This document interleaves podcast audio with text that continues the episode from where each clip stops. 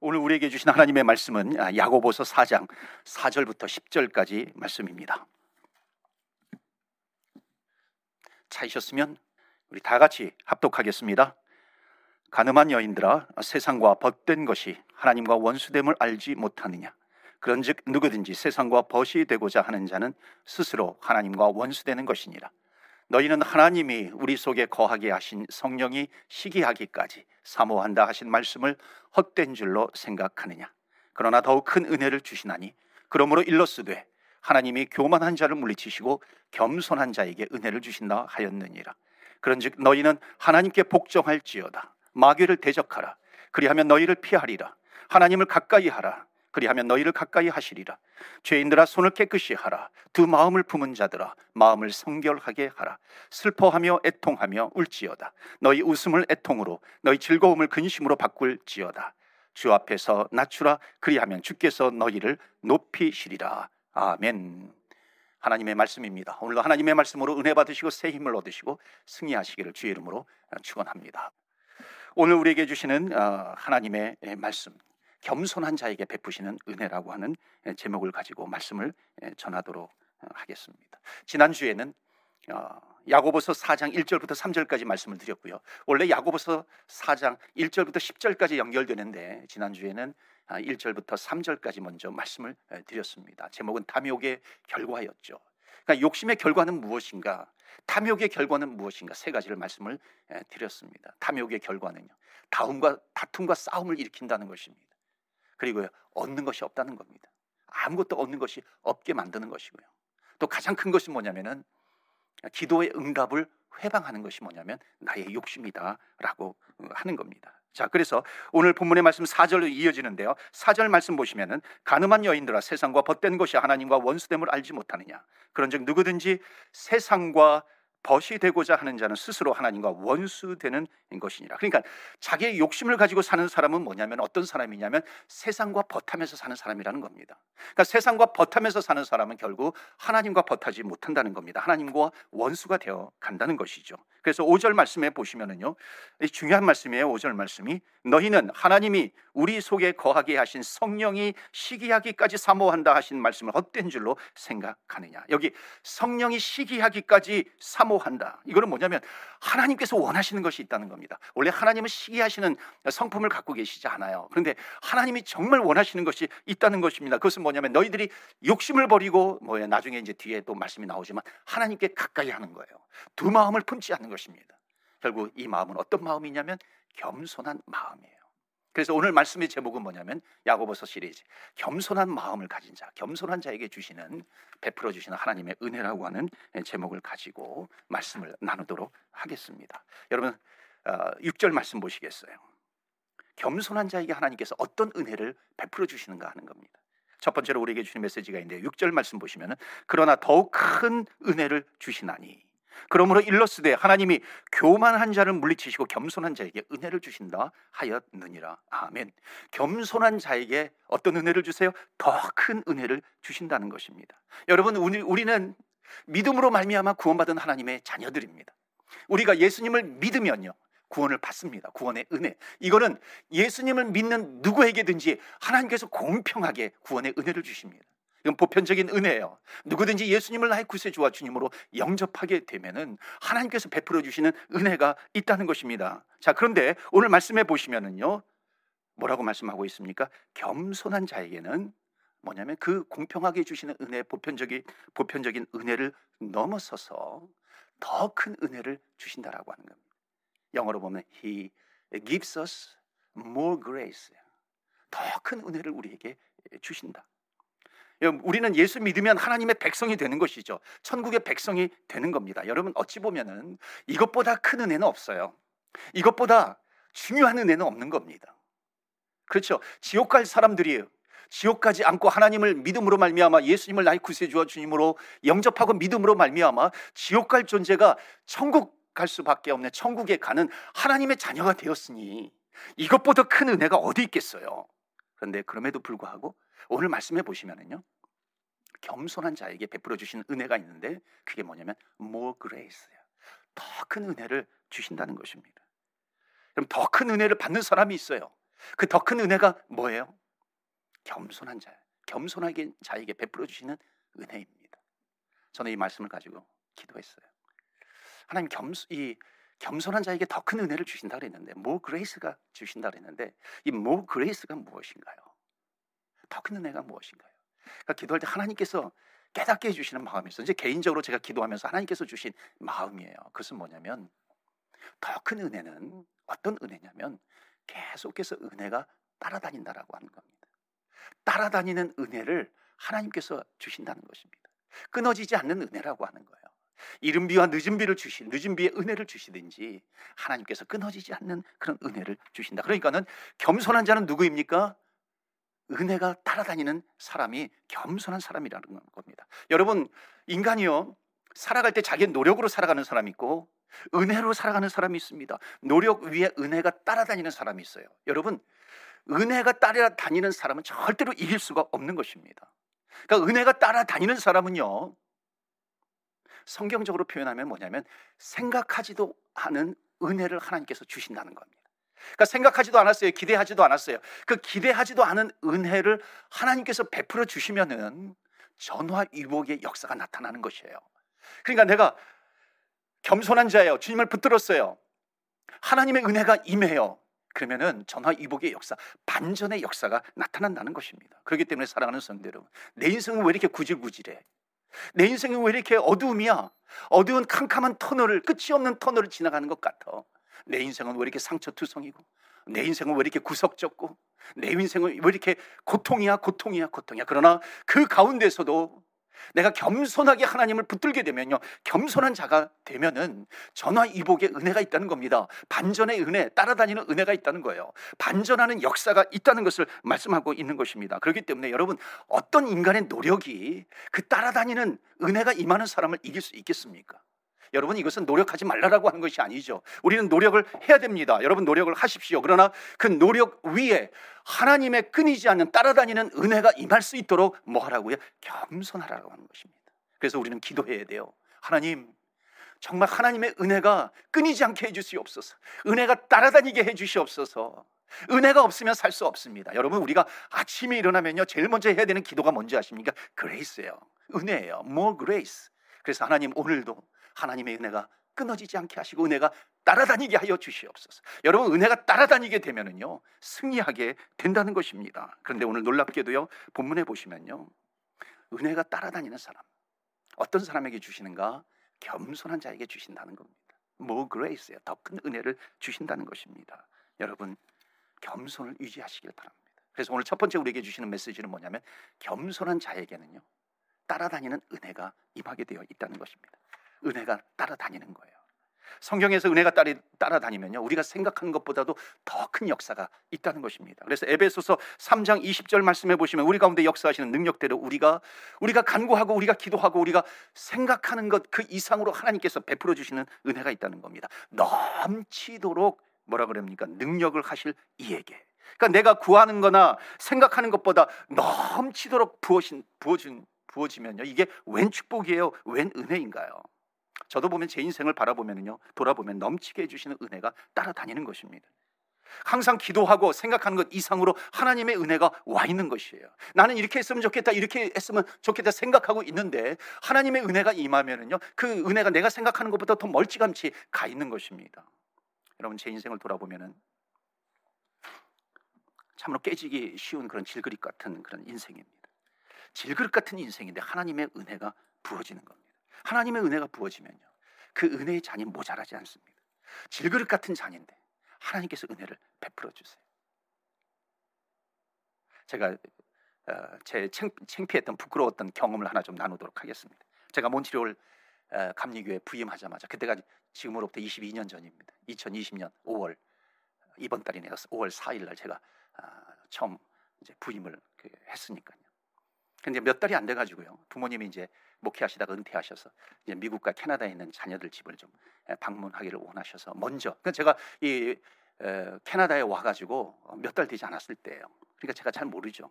그러니까 미국에 이제 먼저 방문하셨다가, 이제 제 여동생이 그때 미국에서 이제 남편과 함께 이제 목회를 하고 있었는데, 거기에서 이제 방문했다가 이제 몬트리올로 오는 거예요. 몬트리올로 오는 거리는 제 동생은 벌먼트 주의 그 벌링턴이라고 있었어요. 벌링턴 시의 그 시골 도시였는데요. 몬트리올에서 1시간 40분 정도밖에 떨어지지 않은 가까운 곳이에요. 그런데 저는 그때 미국 비자가 없었어요. 그 당시에는 미국 비자가 없으면은요. 지금은 뭐 코리안 패스포트만 있으면 넘어갈 수 있지만은요. 그때는 비자가 있었어야 되거든요. 비자가 없었어요. 전 미국이라고 하는 것을 가보지도 못했어요. 그러니까 만약 비자가 있었으면 여동생 집에 가가지고 부모님을 모셔오면 되는데 그런 상황이 되지 않은 거죠. 그래서 계획을 한 거예요. 어떻게 하냐면은 이 국경선에서 만나기로 한 겁니다. 그러니까 제 여동생은 부모님을 모시고 이제 저희 집으로 올 때 국경선까지만 그 미국에서 캐나다로 넘어오는 국경선까지만 오는 거고요. 저는 이제 국경선에서 마치 접선하듯이 이제 여동생을 만나가지고 부모님을 모시고 이제 몬트리올로 오게 되는 겁니다. 그래서 이제 국경선까지 가게 된 거죠. 그러니까 이쪽으로 쭉 가면 이제 국경선 나온다 그러길래 찾기 쉽다고 그래서 쭉 가는데 정말 국경선이 이렇게 번쩍번쩍하면서 이렇게 나오는 겁니다. 굉장히 크고 굉장히 넓더라고요. 그래서 마지막 이제 국경선 다다를 때까지 거의 보드잖아요. 검문하는 그 보드까지 가니까는 저는 미국 비자가 없어요. 넘어갈 수 없는 겁니다. 그런데 보니까 옆에 파킹랏이 있어요. 파킹하고 보니까 듀티프리 면세점이 있습니다. 근데 가만히 생각해 보니까는 저는 지금 미국 쪽을 향해서 가고 있잖아요. 근데 여동생 부모님은 미국 쪽에서 캐나다 쪽으로 오는 겁니다. 그러니까 저는 붙어 있는 줄 알았는데 가만히 보니까 멀리 떨어져 있는 거예요.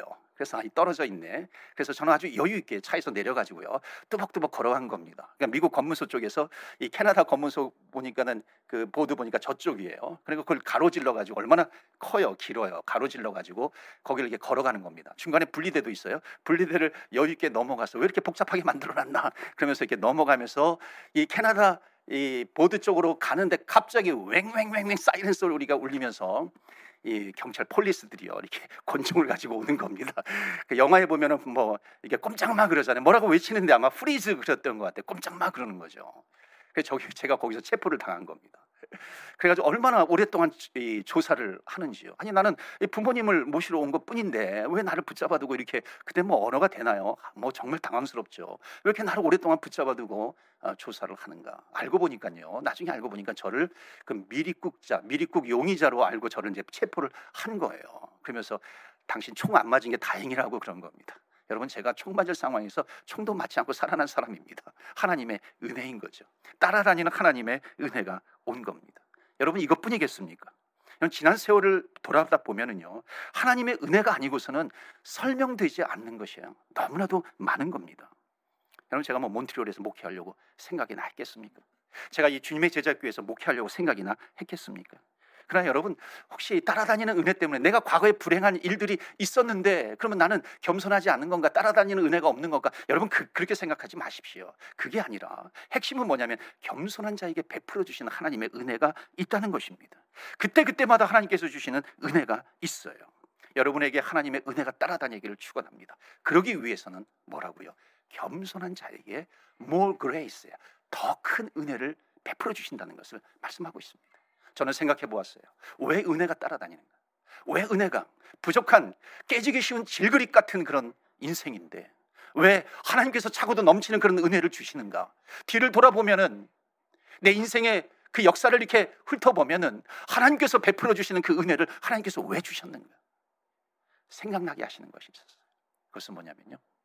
제가 처음 목회 나갈 때 처음 이제 대학원 졸업하기 앞두고 그때 아내가 임신했어요. 제가 몇 번 말씀을 드렸죠.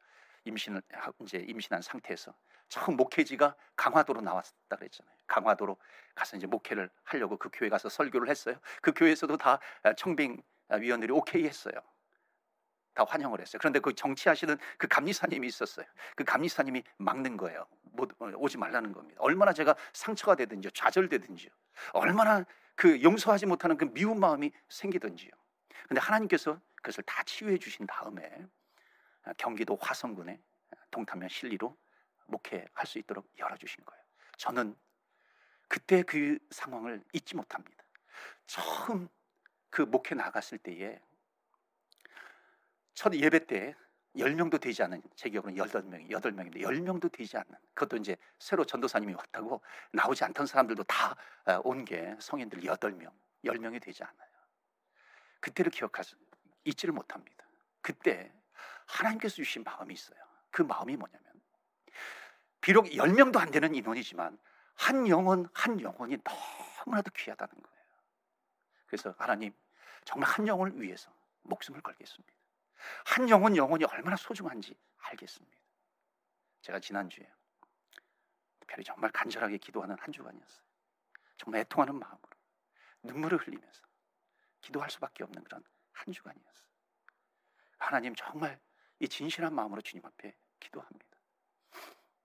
이 첫 마음 하나님 앞에 약속했고 한 영혼이 소중하다라고 하는 이 첫 마음을 잃어버리지 않게 해주옵소서. 저는 알아요. 만약 첫 마음을 잃어버리면요, 그때부터는 내 목회 인생은 내리막길이 된다는 것을 저는 너무나도 알아요. 정말 기도할 때에 사역을 내려놓을지언정 정말 첫 마음을 잃어버리면 안 되겠다 하는 그 마음을 하나님께서 계속해서 부어주시더라고요. 그래서 감사하게도 하나님께서 많은 또 말씀으로 또 위로해 주시고 힘을 주시는 그런 한 주간이 되었습니다. 사랑하는 성도 여러분, 우리는 첫 마음을 잃어버리면 안 되는 것이죠. 우리가 이민 올 때에 내가 가졌던 첫 마음, 내가 끝까지 주님을 붙들겠습니다. 내가 처음 주님께로부터 은혜를 받았을 때에 그 주님의 첫 은혜, 첫 사랑, 여러분, 우리는 그것을 잊어버리면 안 되는 것이죠. 그것을 잃어버리게 되면은 우리의 신앙생활은 내리막길로 갈 수밖에 없다는 것입니다. 그래서 오늘 성경은 말씀하고 있습니다. 겸손한 자에게 베푸시는 은혜가 있다는 거예요. 더 큰 은혜가 있다는 것입니다. 여러분, 내가 주님 없이 살 수 없습니다. 그러면요, 교만할 것도 없어요. 우리는 겸손할 수밖에 없는 것이죠. 그 첫 마음을 우리는 잃어버리면 안 되는 것입니다. 겸손해지면 하나님의 은혜가 임하는 거예요. 자동으로 겸손해지는 것입니다. 사랑하는 성도 여러분, 정말 겸손함으로 말미암아 하나님의 은혜가 끊임없이 따라다니는 인생이 되시기를 주의 이름으로 축원합니다. 아멘. 두 번째로요, 겸손한 사람에게 하나님께서 베풀어 주시는 은혜는 무엇일까요? 7절 말씀 보시면요, 7절에 그런즉 너희는 하나님께 복종하라, 마귀를 대적하라, 그리하면 너희를 피하리라. 여기 복종한다는 말씀이 있죠. 그 복종한다라고 하는 단어는요, 무릎을 꿇는다는 거예요. 그러니까 하나님께 복종해요. 하나님께 무릎을 꿇는다는 것입니다. 그러니까 겸손한, 이거 하나님께 무릎 꿇는다라고 하는 것은 겸손하다의 또 다른 표현입니다. 그러니까 겸손한 사람은 어떤 사람이에요? 하나님께 무릎 꿇어요. 하나님께 복종하는 사람이라는 것입니다. 그러니까 하나님 앞에 무릎 꿇는 사람은 다른 말로 하면 겸손한 사람이에요. 그리고 그 말씀이 이어지는 말씀이 뭐예요? 마귀를 대적하라, 그래야 하면 너희를 마귀가 피하리라 하는 겁니다. 그러니까 겸손한 자에게 주시는 은혜가 뭐예요? 두 번째 은혜는 뭐냐면 마귀를 이기는 권세를 주신다는 거예요. 첫 번째는 겸손한 자에게 따라다니는 은혜가 있다는 것이죠. 겸손한 자에게 두 번째로는 마귀를 이기는 권세를 주신다는 것입니다. 그러니까 여러분, 무릎 꿇는 자, 하나님 앞에 무릎 꿇는 자는요, 마귀가 벌벌 떨고 도망간다는 거예요. 사단이 손도 못 대리라, 사단이 너희를 붙들지도 못하리라, 흔들지도 못하리라. 사단이 벌벌 떨고 피한다, 도망간다, 떠나간다는 것입니다. 여러분, 겸손한 자에게 주시는 더 큰 은혜예요. 겸손한 자에게 주시는 은혜라고 하는 것입니다. 그렇기 때문에 여러분, 사단은 알아요. 우리가 무릎 꿇으면은요, 자기가 접근할 수 없다라고 하는 것을 사단은 너무나도 잘 알아요. 그러니까는 사단의 일이 뭐야? 무릎 꿇지 못하게 만드는 겁니다. 겸손하지 못하게 만드는 거예요. 기도하지 못하게 만드는 것입니다. 그러니까 기도하면은 어떻게든지 사단은 방해하려고 하잖아요. 내가 내일 새벽에 좀 일어나야 되겠다, 새벽 기도에 참여해야 되겠다, 그리고 알람을 딱 맞춰놔요. 근데 아침에 일어나니까 뭐 알람이 울리지도 않아. 보니까 알람을 AM으로 하는 게 아니라 PM으로 맞춰놨어요. 그러니까는 AM 아침에 뭐 울리지도 않는 것이죠. 여하튼 어떤 방법을 써서라도 마귀는요, 회방을 하는 겁니다. 그리고 다시 내가 정신 차리고 내가 기도해야 되겠다. 그래서 기도하면은요, 또 까똑 이게 카톡 이게 막 울리는 거예요. 이게 기도를 방해하는 거예요. 어떻게 해든지 방해하려고 하는 겁니다. 여러분, 아무리 사단이 방해한다고 할지라도 굴복하지 마십시오. 우리는 사단에게 굴복하는 것이 아니라 누구에게 굴복해요? 하나님께 굴복하는 겁니다. 이걸 다른 말로 하면 복종이라고 그래요. 이것을 다른 말로 하면 무릎 꿇는 것이고, 그것을 오늘 성경적인 표현으로 하면 겸손한 자라고 하는 것입니다. 그렇기 때문에 겸손한 자에게 베풀어 주시는 은혜가 있어요. 마귀를 이길 수 있는 권세를 주신다는 것입니다. 사단은 벌벌 떨며 도망가게 되어 있습니다. 겸손하면 마귀를 대적할 수 있는 힘을 주세요. 여러분, 한번 생각해 보세요. 모세라고 하는 사람이요, 모세, 하나님께서 처음 부르실 때에 가라 모세야, 너는 저 애굽 땅에서 신음하는 내 백성들을 이끌어서 저 가나안 땅으로 인도해 내거라. 그때 모세가 뭐라 그래요? 하나님, 저는 입술이 뻣뻣한 자입니다. 저들이 만약 질문하면 나는 대답할 수도 없어요. 여러분, 겸손입니까? 교만입니까? 여러분, 이건 절대로 겸손이 아니에요. 다윗은 어땠어요? 골리앗 장군 앞에서요. 골리앗은 정말 쟁쟁한 무기를 가지고 있습니다. 근데 다윗은 어떻게 해요? 물맷돌을 가지고서 너는 칼과 창으로 나오지만 나는 만군의 여호와 하나님의 이름으로 나아간다. 여러분, 교만한 겁니까? 겸손한 겁니까? 이건 절대 교만이 아니에요. 이건 겸손입니다. 여러분, 겸손은 무엇이에요?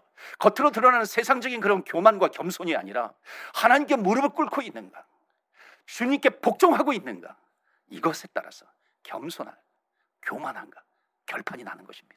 그래서 오늘 주시는 두 번째 메시지는 뭐냐면 너희도 겸손해라, 마귀를 이길 수 있는 힘을 주신다라고 하는 것입니다. 여러분, 마귀와 싸워 승리하시기를 축원합니다. 한번 따라서 해보실까요? 사단아 물러가라. 그러면 사단이 비웃어요. 여러분, 그렇게 외치면. 다시, 마귀야 물러갈지어다, 마귀야 물러갈지어다. 마귀가 벌벌 떨며 도망가게 될 줄로 믿습니다. 이런 마귀는 봐주면 안 되는 거예요. 사단은 물리쳐야 되는 것이에요. 무엇으로 물리쳐요? 기도로, 선포로. 그게 겸손입니다.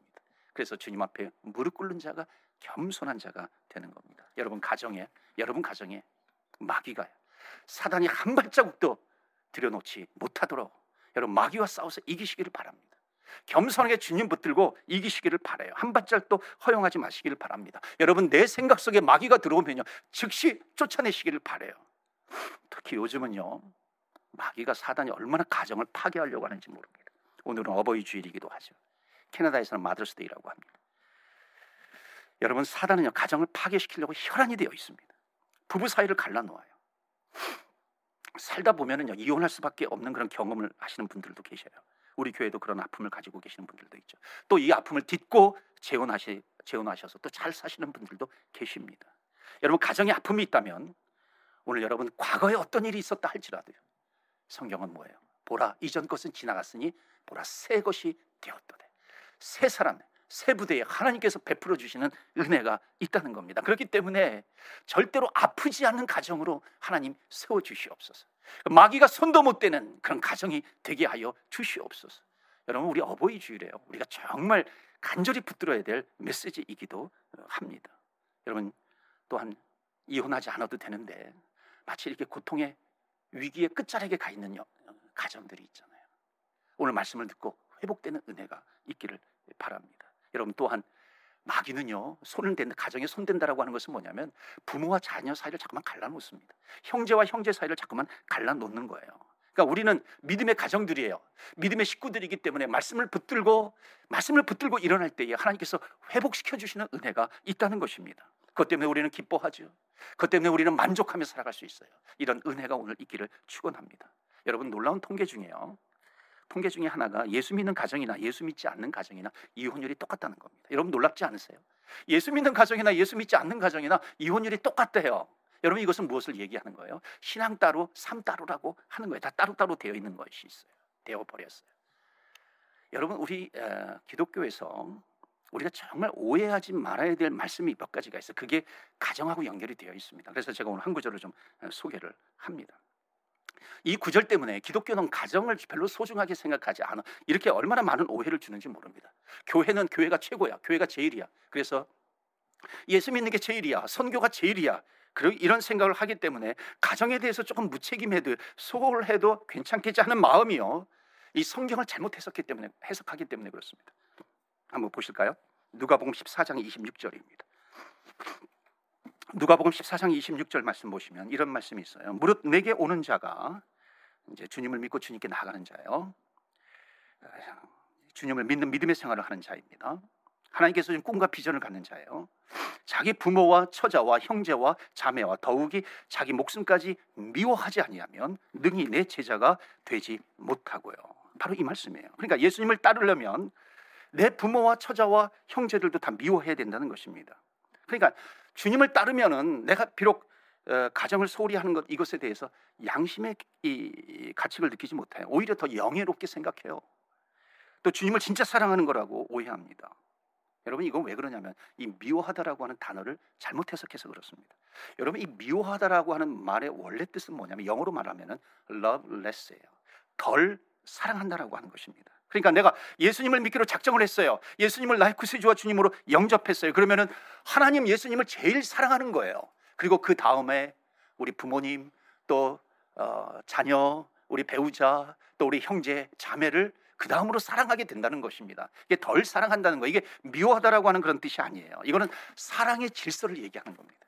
그래서 어거스틴도 사랑의 질서라고 하는 이 고백록에 보면 정말 그 주옥 같은 사랑의 질서에 대해서 잘 이렇게 정리를 해 놓았죠. 그런데 이것을 잘못 해석해 놓으니까 말씀대로 산다고 하면서 가정에 무책임해도 되는 것처럼 합리화시켜 버리는 겁니다. 그러니까 목사 선교사는요, 그냥 가정을 등한시해도 괜찮다라고 할 정도로요, 아주 착각하게 이제 만드는 구절이기도 합니다. 그런데 그게 아니라고 하는 거예요.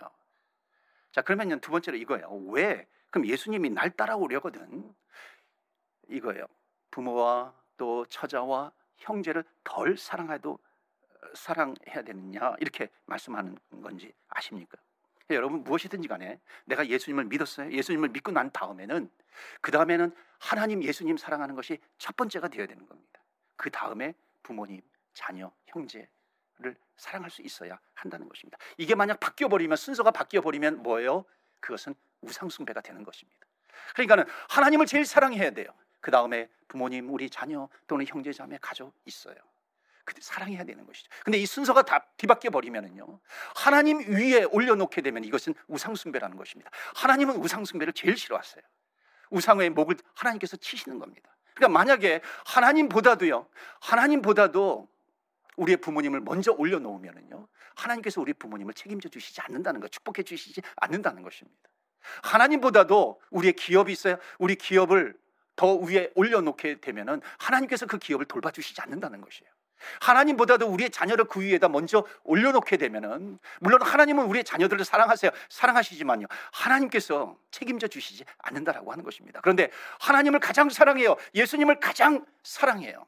이 사랑의 질서가 잡혀 있어요. 그러면 희한하게도요, 하나님보다도 우리의 자녀를, 하나님 자녀를 자녀보다도 하나님을 내가 더 사랑하게 되면, 그리고 우리의 기업보다도, 회사보다도 하나님을 더 사랑하게 되면, 우리의 부모보다도 하나님을 더 사랑하게 되면은요, 이게 우선순위가 딱 되는 거잖아요. 그리고 하나님께 기도해요. 하나님, 우리 부모님을 위해서 기도합니다. 그러면 하나님께서 축복해 주시는 거예요. 우리 기업을 놓고 기도하게 됩니다. 하나님께서 돌봐주신다는 것이에요. 하나님께 우리의 자녀를 놓고 기도하는 거예요. 그러면 하나님께서 그 자녀를 붙들어 주시는 것입니다. 책임져 주신다라고 하는 것입니다. 이것이 바로 이 누가복음 19장에 나와 있는 이 구절이에요. 그러니까 가정을, 자녀를, 부모를 미워하라가 아니에요. 이것은 정말 하나님의 복을 누리게 하는 것이지요, 버리라고 하는 구절이 아니라 가정의 형통함을 위해서, 가정의 형통함의 비결이 이 말씀 안에 담겨져 있는 것입니다. 그래서 사랑하는 성도 여러분, 정말로 부모님이 잘 되기를 원하고요, 자녀들이 앞길이 열리고 하시는 사업 가운데 주님의 은혜 따라다니는 은혜가 늦은 비와 이른 비로 계속해서 하나님의 은혜가 내리기를 원하신다면, 여러분, 하나님을 잊지 마셔야 돼요. 주님을 잊지 마시고요, 가장 하나님을 사랑하시기를 바랍니다. 제일 먼저 사랑하시는 거예요. 그래서 여호와를 경외한, 지식의 근본이에요. 여호와를 경외하는 것이 지식의 근본이에요. 근본이 뭐예요? 우선순위예요. 가장 앞서 있는 것입니다. 가장 먼저 해야 된다라고 하는 것입니다. 그렇기 때문에 성경은요, 가정을 미워하라 그런 것이 아니에요. 하나님을 가장 사랑하고, 그 다음에 또 우리 가정을 사랑할 수 있도록 하면 하나님께서 덤으로 주시는 more grace가 계속해서 부어진다는 그런 말씀입니다. 또 하나님은 형제와 형제들이 싸우는 것을 원치 않으세요. 그래서 여러분, 만약에 불편하다면 기도하시면 됩니다. 기도하셔서 하나님, 우리 가정을 회복시켜 주시옵소서. 겸손하게 무릎 꿇고 주님의 말씀을 붙들고 기도하는 것입니다. 가정을 하나님, 사단이 만지지 못하도록 하시옵소서. 여러분, 겸손한 자에게 가정을 사단이 만지지 못하게 해주신다고 약속해 주셨습니다. 하나님께로부터 나신 자가 그를 지키심에 악한 자가 만지지도 못할 것이다. 그렇기 때문에 사랑하는 성도 여러분, 악한 자가 만지지도 못한다는 것이 무슨 뜻인가요? 아픔이 있는 가정은요, 아픔이 변하여 축복이 되는 그런 가정이 되기를 축원합니다. 이혼의 위기 가운데 있어요.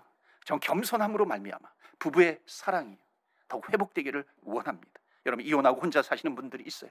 그 이혼의 아픔들이 여러분들을 지배하지 못하는 그런 축복이 있기를 바랍니다. 그래서 주님께 붙들려 사시는 거예요. 여러분, 재혼해서 새로운 가정을 꾸리신 분들은요, 더욱 사단이 부부 사이를 갈라놓지 못하도록 서로 사랑하고 감사하고 기뻐하는 그런 은혜가 있기를 기원합니다. 자녀의 문제 때문에 고통당하고 있어요. 그 가정이 회복되기를 축복합니다. 여러분, 하나님께서 지키시는 자 누구도 건들지 못해요. 마귀가 사단이 건들지 못하는 것입니다. 그래서 무릎 꿇는 사람이 어떤 사람이라고요? 겸손한 사람입니다. 여러분, 겸손한 자에게 베풀어 주시는 은혜가 저와 여러분 가정에 가득하기를 주의 이름으로 축원합니다. 그러면 마지막 세 번째로 10절 말씀입니다.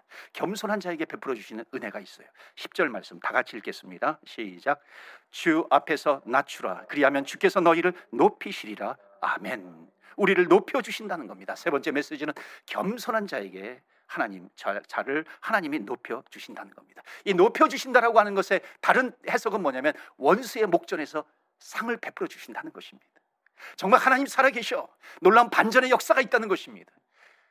전화위복의 역사가 있다는 것이에요. 그래서 이 높여주신다라고 하는 또 다른 뜻은 뭐냐면 회복시켜 주신다라고 하는 것입니다. 근데 가장 중요한 것은 뭐냐면요, 높이신다, 회복시키신다, 원수의 목전에서 상을 베푸신다, 다 중요한데 가장 중요한 어휘는 뭐냐면 하나님이에요.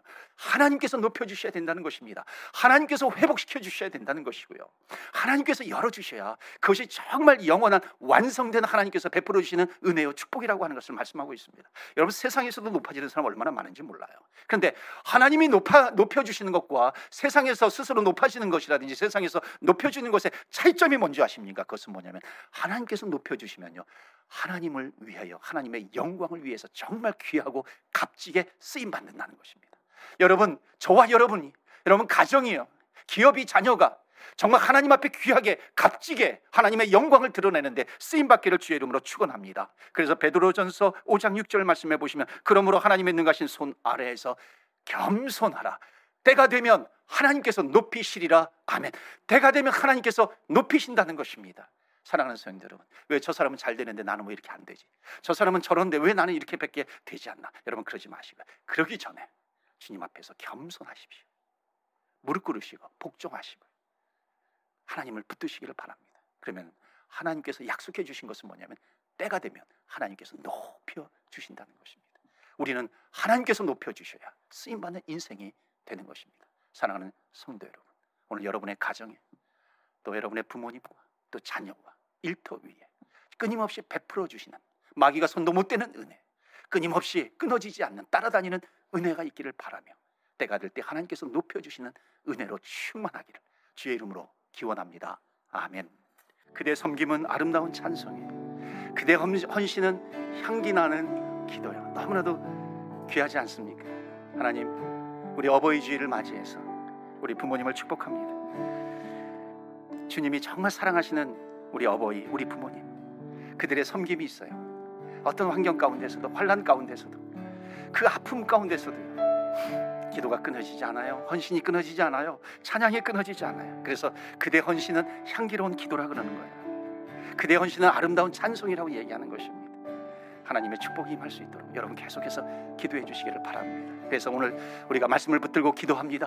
하나님, 겸손한 자가 되게 하여 주셔서, 겸손하면 따라다니는 은혜가 있습니다. 마귀가 손도 대지 못합니다. 하나님께서 때가 되면 높여주십니다. 회복시켜주시고 원수의 목전에서 상을 베풀어 주십니다. 하나님, 이런 은혜가 우리 가정 가운데 가득하게 하여 주시옵소서. 우리 다같이 주여, 주의 이름 부르며 기도하며 나아갑니다. 주여, 주여.